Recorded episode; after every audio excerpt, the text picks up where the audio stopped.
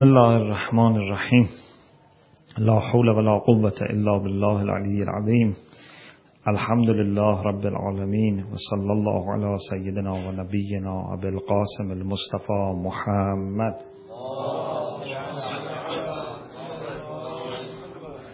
وعلى آله الطيبين الطاهرين لا سيما بقية الله في الأرضين أجل الله تعالى فرجه الشريف وجعلنا من أعوانه وأنصاره.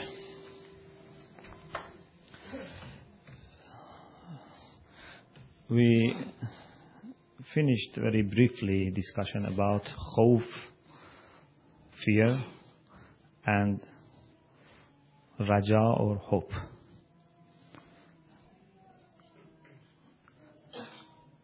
There are some other states which have been mentioned after the state of khawf, which we are not going to discuss because our time is very limited, so we try to address the most important ones. But to do justice, at least I mentioned the names. One is the state of khoshua. Khushu means humbleness, modesty. And it is very close to khuzu. But khuzu is what mostly appears on your body, on your physics. Khuzu. For example, someone is sitting very politely in front of, for example, his teacher or his father or a great person. He is just sitting very politely. But inside his heart, he may be cursing that person. Na'uzubillah. It's possible. But sometimes, even inside the heart, you find humbleness. It's not just body. It's very easy to make your body, you know, appear as a humble person. Sometimes, you know, in Salat, you know, we stand before Allah. Even we do sajda. Sajda is one of the most humble positions that we can have. But still in my heart, I may be negligent of Allah subhanahu wa ta'ala. So this is khuzu, not khushu. Whoever says prayer has khuzu. But those who, whose hearts are humble, these are khashi'. And Allah subhanahu wa ta'ala says, Isti'inu bis-sabr was-salah wa innaha lakabiratun illa 'alal khashi'in, not khazi'in. Khashi'in means asking assistance, because this ha and naha, there are different possibilities. One is that this ha refers to salat, because salat is female noun, so ha refers to salat. Means salat is difficult except for those who are humble in their hearts. Or this ha refers to Isti'anah, which is understandable from Isti'inu. And Isti'anah means asking for assistance. Then in this case, it will refer to both fasting and praying, because sabr here is interpreted as fasting. Of course, this can be an obvious case, but maybe sabr is more general. So Allah subhanahu wa ta'ala says, the people who are arrogant, the people who don't have humbleness in their heart, it's not easy for them to ask assistance from salat. Indeed, they may feel that salat is a burden. Not only it's not an assistance, they may think that it is a burden. They may say, why we should always, you know, say prayer? I am very busy. I have lots of things to do, lots of commitments, lots of meetings. And this salat is not leaving me alone. So they may think that this is a burden. But those who are humble, they realize that this is a great source of power. Like someone who may not appreciate, you know, his parents. If the parents live with him, he may think that, you know, if they are, have old parents, he may think these are burden on him. But these are not burden. These are source of power, respect, dignity, and mercy of Allah will be there if your parents are with you and you look after them. So it depends on humbleness of people, how humble they are. I am not going, unfortunately, because I'm sure to develop this idea of humbleness. Maybe in future, inshallah. The other state is ikhbat. In Quran, certainly you have come across verses in which Allah subhanahu wa ta'ala talks about mukhbetin. Fabashir al-mukhbetin. What does ikhbat mean? Ikhbat means a sort of confidence, peace, which is normally accompanied with submission. So because you submit yourself to Allah subhanahu wa ta'ala, you have peace. You know, if I think I am on my own, and for everything I am responsible, for everything I must make decision, so it will be very difficult. How should I treat people? How should I run my life? How should I run my study or business or whatsoever? But if I know I am a servant of Allah subhanahu wa ta'ala, so I know that I have one boss and I just listen to him. So it brings you peace. You will be relaxed. You will never be blamed by anyone if you obey Allah subhanahu wa ta'ala. And this is why Allah subhanahu wa ta'ala has uh, mentioned a beautiful parable in Quran. ضَرَبَ اللَّهُ مَثَلًا رَجُلًا سَلَمًا لِرَجُلٍ وَرَجُلًا فِيهِ شُرَكَاءُ مُتَشَاكِسُونَ هَلْ يَسْتَوِيَانِ مَثَلًا. Consider two persons. One has only one boss. He's just to listen to that boss. One has different bosses, different masters. Which one is in a more convenient situation? The one who has just one boss, one master. Because those who have different masters, Allah subhanahu wa ta'ala, فِيهِ شُرَكَاءُ مُتَشَاكِسُونَ. These are partners and each one wants to take him towards himself. This one says, you must just obey to me. That one says, you must just obey to me. But if you please Allah subhanahu wa ta'ala, then everything will be sorted out. Man aslaha fi ma baynahu wa bayna Allah, aslaha Allahu fi ma baynahu wa bayna an-nas. If we make our relation with Allah subhanahu wa ta'ala in the way that He is pleased with, then He makes our relation with the people in the way that we are pleased. If I am a servant of Allah, Allah will make people love me. Will make people uh, respect me, help me. Yeah? I don't need to serve them to get there. In this, if you want to get the respect, even if you serve them, you cannot get their respect. But if you serve Allah, Allah makes them love you. And this is Quran. Which ayah says this?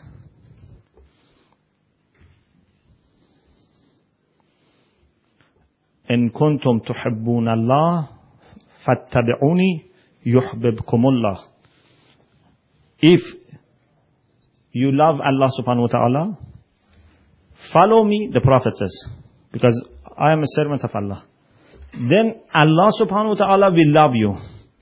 And when Allah subhanahu wa ta'ala loves you, all worlds, uh, world and universe will be subservient to you, because He is the boss.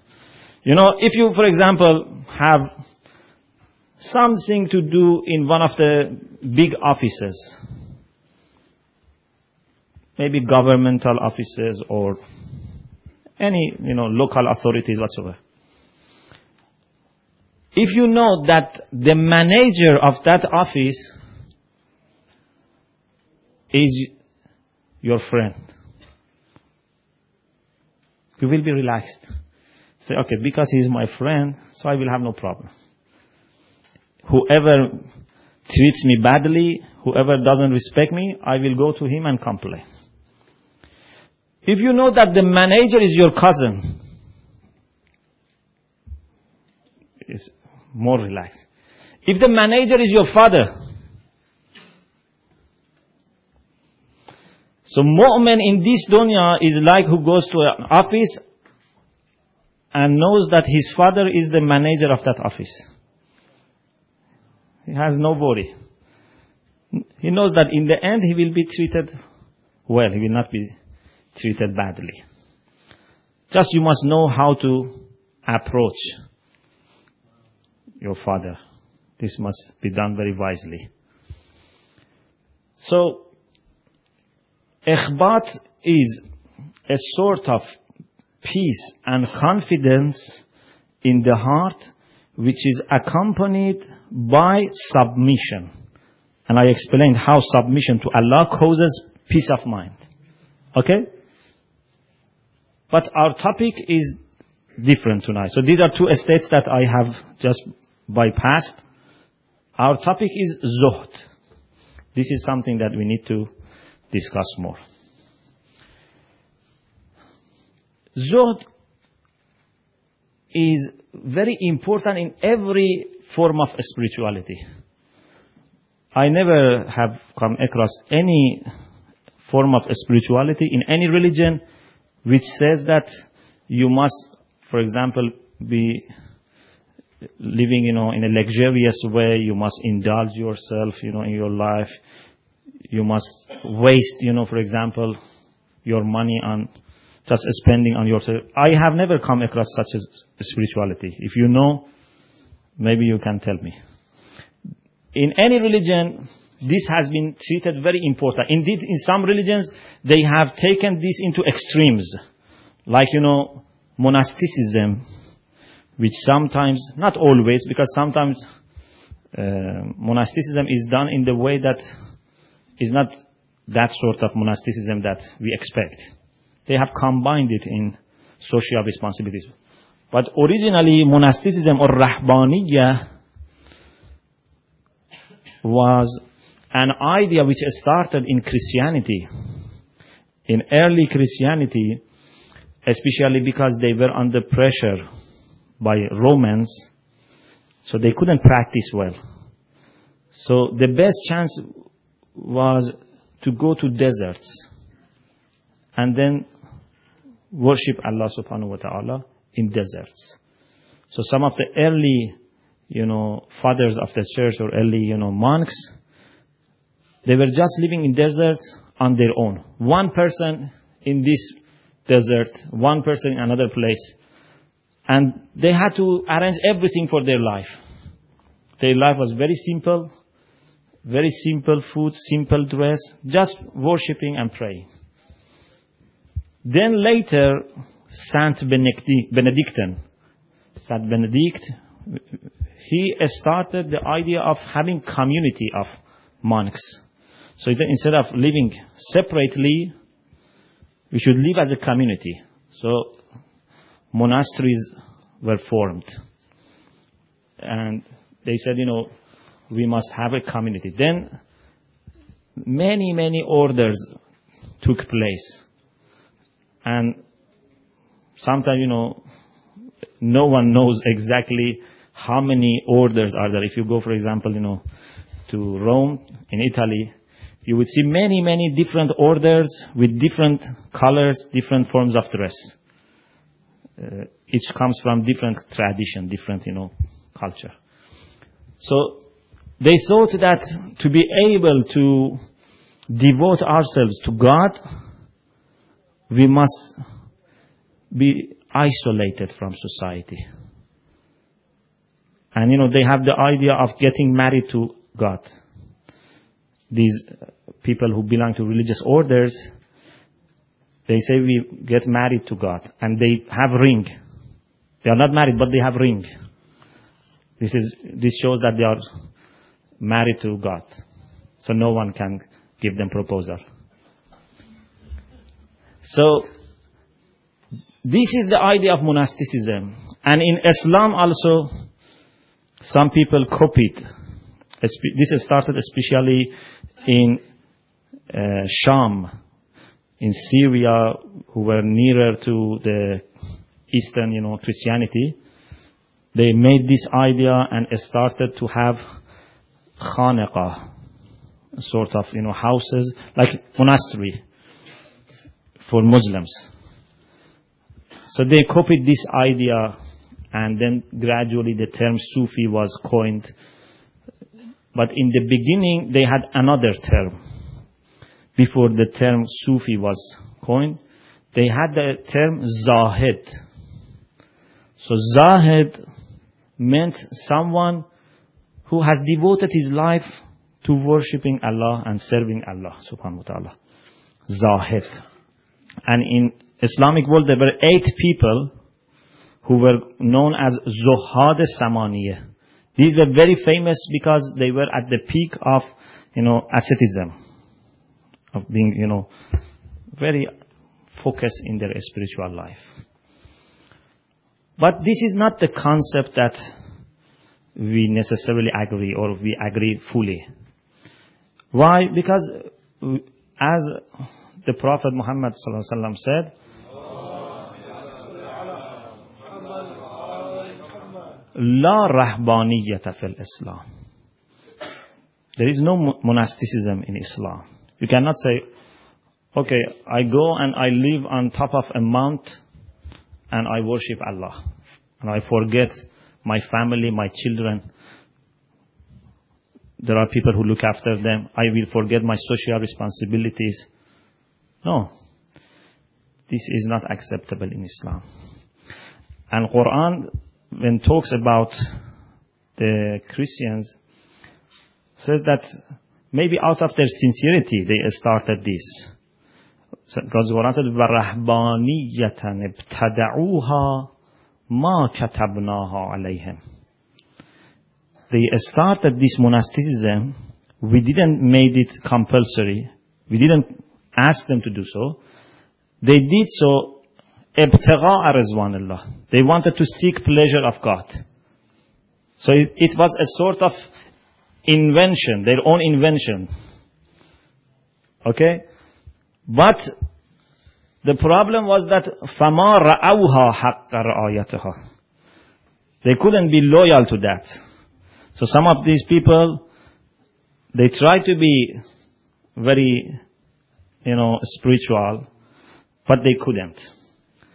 And this is the problem that you sometimes see, that, for example, uh, in some churches, I don't want to go into details, you know, but when the priests are not ma- getting married, so they cannot be loyal to this, and then they suffer from other problems. Okay? So this is something they started to say that, okay, we want just to be free for the sake of God, not to be busy with our family or children, whatsoever. But as Quran says, فَمَا رَأَوْهَا حَقَّ رَآيَتِهَا. Although they themselves created this, but they couldn't keep it.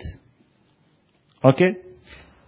But this shows that all people have realized in different religions, in different traditions, that if you are very busy with your materialistic life, you will not have any chance to think about Allah subhanahu wa ta'ala and your relation with Allah subhanahu wa ta'ala.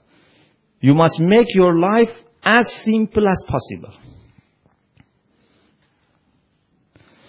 So this is where we have the real sense of zuhud. What does zuhud mean? Zuhud doesn't mean that you do not have, for example, facilities or means of life, because you cannot afford. This is not zuhd. If you are not able, you know, to buy something, and then you say, I am zahid, you are not zahid. As soon as you get money, you will buy it. Zahid is not the one who doesn't go for luxury life because he cannot afford it. We have a, you know, proverb in Farsi, say that, گربه دستش به گوش نمیرسه میگه بو میده. Means cat cannot reach the meat so that it smells bad. But the fact is, the cat cannot reach the meat. So this is not zuhd. Or if I cannot afford to buy, not because I don't have money, because I don't have the uh, techniques, the skills, this is not zuhd. Or, for example, if I don't go for materialistic, you know, means and, you know, luxury life, because I want people to praise me. I want people to say, oh, this man is very great man. Look at his car. It's broken. Look at his house. It has a leakage. So people, you know, praise me. So I am suffering, you know, in my heart, but the fact that people praise me make me happy. You know, sometimes this is the case. But this is not zuhd. Or even if I do it because I want to gain better things in Jannah, this is not also a perfect zuhd. To a certain extent you can say this is zuhd, but even this is not zuhd. For example, if I don't do, you know, unnecessary efforts, if I don't, for example, you know, eat haram, because I say Allah will give me lots of blessings in Akhirah. This is not zuhd. Do you know this is like whom? This is like someone who doesn't eat in his house because he's invited and he knows better food are waiting there. This is not zuhd. If I don't eat, and I said there are better foods. This is a sort of, you know, opportunistic approach. Real zuhd is that you do not go after dunya because you don't have interest for that. You are not interested. Because you feel that you are more valuable than being concerned with these things. Because the way that you can define value of each person is to look at the things for which he is struggling. If I am struggling for money, it means that my value is even less than that money. Because if my value was more, I wouldn't have worked for that. I am not against working to earn money, but that is not just to earn money. That is for something more valuable. For example, to spend on my family. This is jihad fi sabilillah. Okay? But just earning money as such must not be my aim in my life. My life is more valuable than this. Just creating reputation, good reputation, must not be my aim. The value of each person can be understood by looking at his aims and objectives in his life.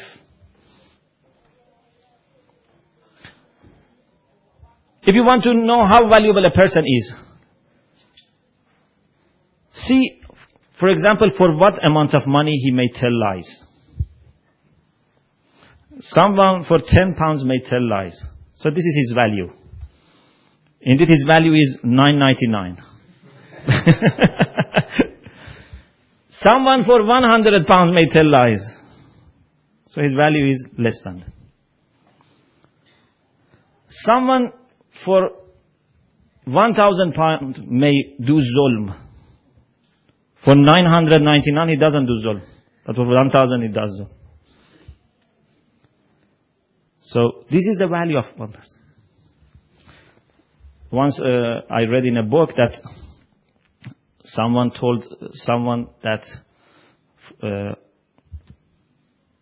shall you know to a woman, shall we have some relation? And I give you one hundred pounds. She said, no, I am not prostitute. She said, I give you one million pounds. She said, let me think about it. So it means that you are, but just the price is, you know, to be discussed. But if a woman is modest, is, has effa. She doesn't think about whether it is one hundred pounds or one million pounds or one billion pounds.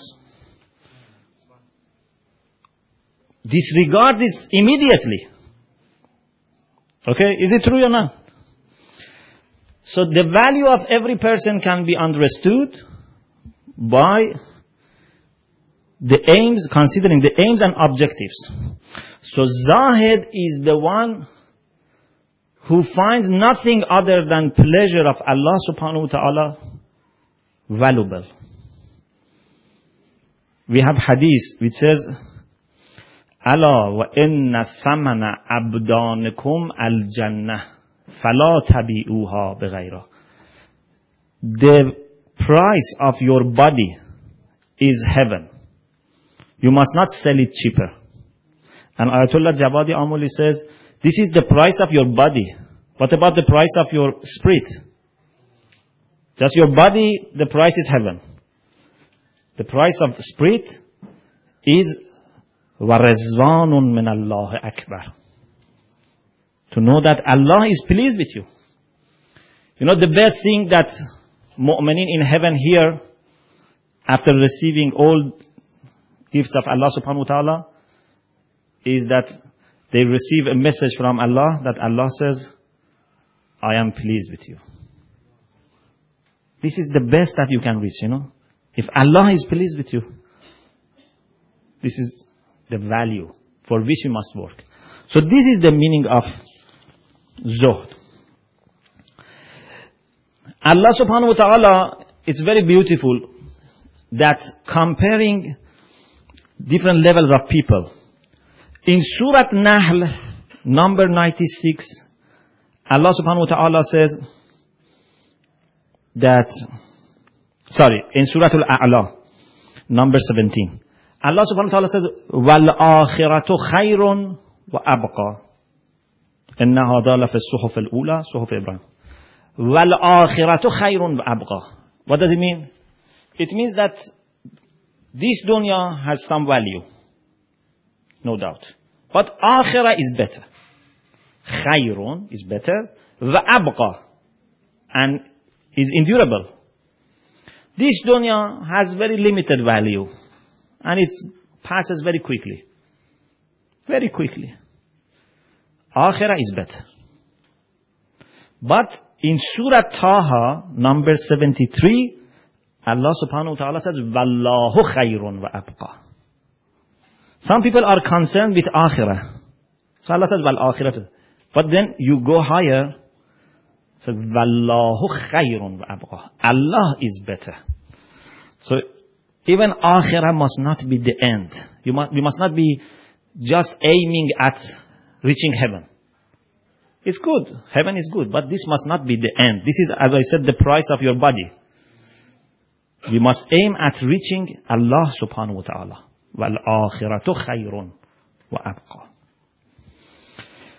Okay. What is the sign of zuhd? In Surah Al-Hadid, number twenty-three, we have a good sign of zuhd. And Imam Ali alayhi salam says in Nahjul Balagha,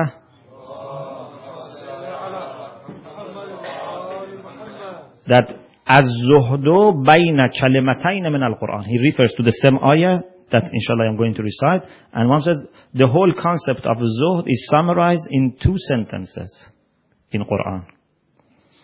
لَكَيْ لَا تَأْسَوْا عَلَى مَا فَاتَكُمْ وَلَا تَفْرَحُوا بِمَا آتَاكُمْ. Zuhd means that if you lose something, you must not get upset. Some worldly things. Of course, if you lose your faith, that's something different. But if you lose something worldly, you must not get very upset. And if you gain something worldly, you must not be very happy. These are coming and going. You might must be like a cashier.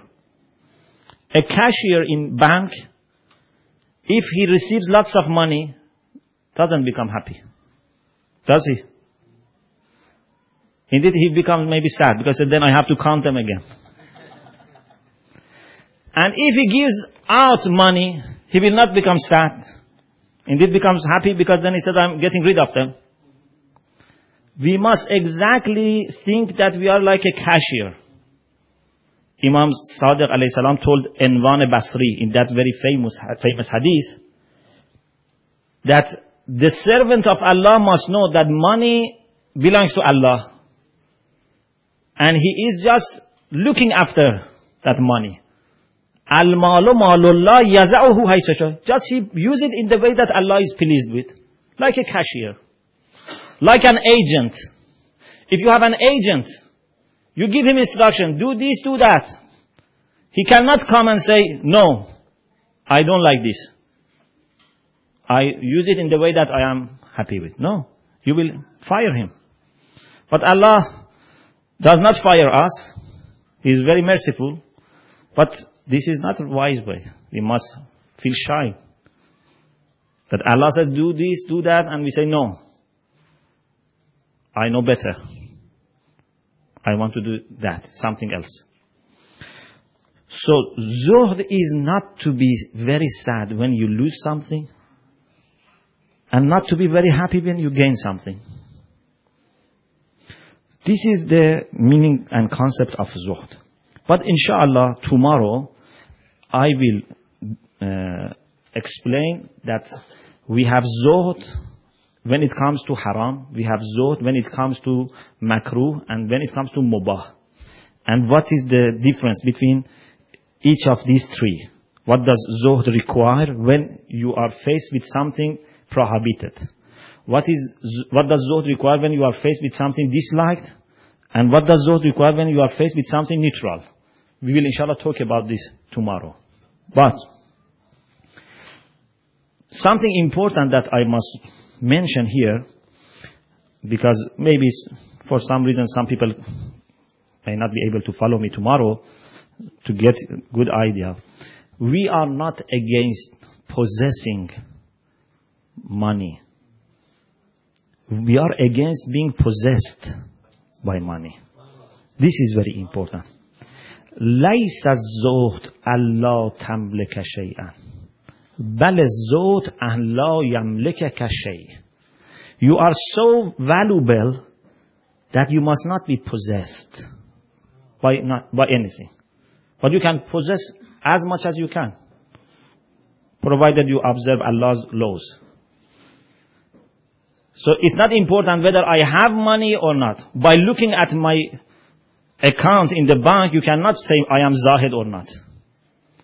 I may be poor and not Zahid. I may be rich and Zahid. What is important is whether my heart is attached to this worldly thing or not.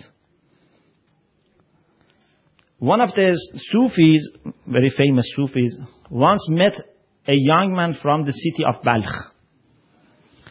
And he says, I was never so much humbled like the conversation that we had with this young man. That young man asked me, because he was a master, Sufi master, what is the definition of zuhd in your city? So this Sufi master said, zuhd for us means that whenever we have, we are thankful to Allah subhanahu wa ta'ala. And whenever we don't have, we are patient. We don't complain. We don't commit haram. So if we have, we are thankful. And if we don't have, we tolerate. We accept. This is very important. Many of us, if we don't have, we shout. And if we have, again we shout. When we don't have, we shout and complain Allah. When we have, we shout and say, I am Allah. Na'udhu billah. We want to shout. Allah subhanahu wa ta'ala talks uh, about that dog in Quran. مَثَلُهُمْ كَمَثَلِ الْكَلْبِ إِن تَتْرُكْهُ يَلْهَثْ وَإِن تَحْمِلْهُ يَلْهَث. That if a dog is naughty, if you attack, he barks. If you leave him, but he still barks. So some of the people, you know, are always, you know, shouting. So he said, this is the definition of zuhd for us. If we have, we are thankful. If we don't have, we are patient. Then that young man who was from Balkh said, this is what dogs do in our city. Whenever we give them food, they are thankful. If we don't, then they don't attack us. They don't complain. They are patient.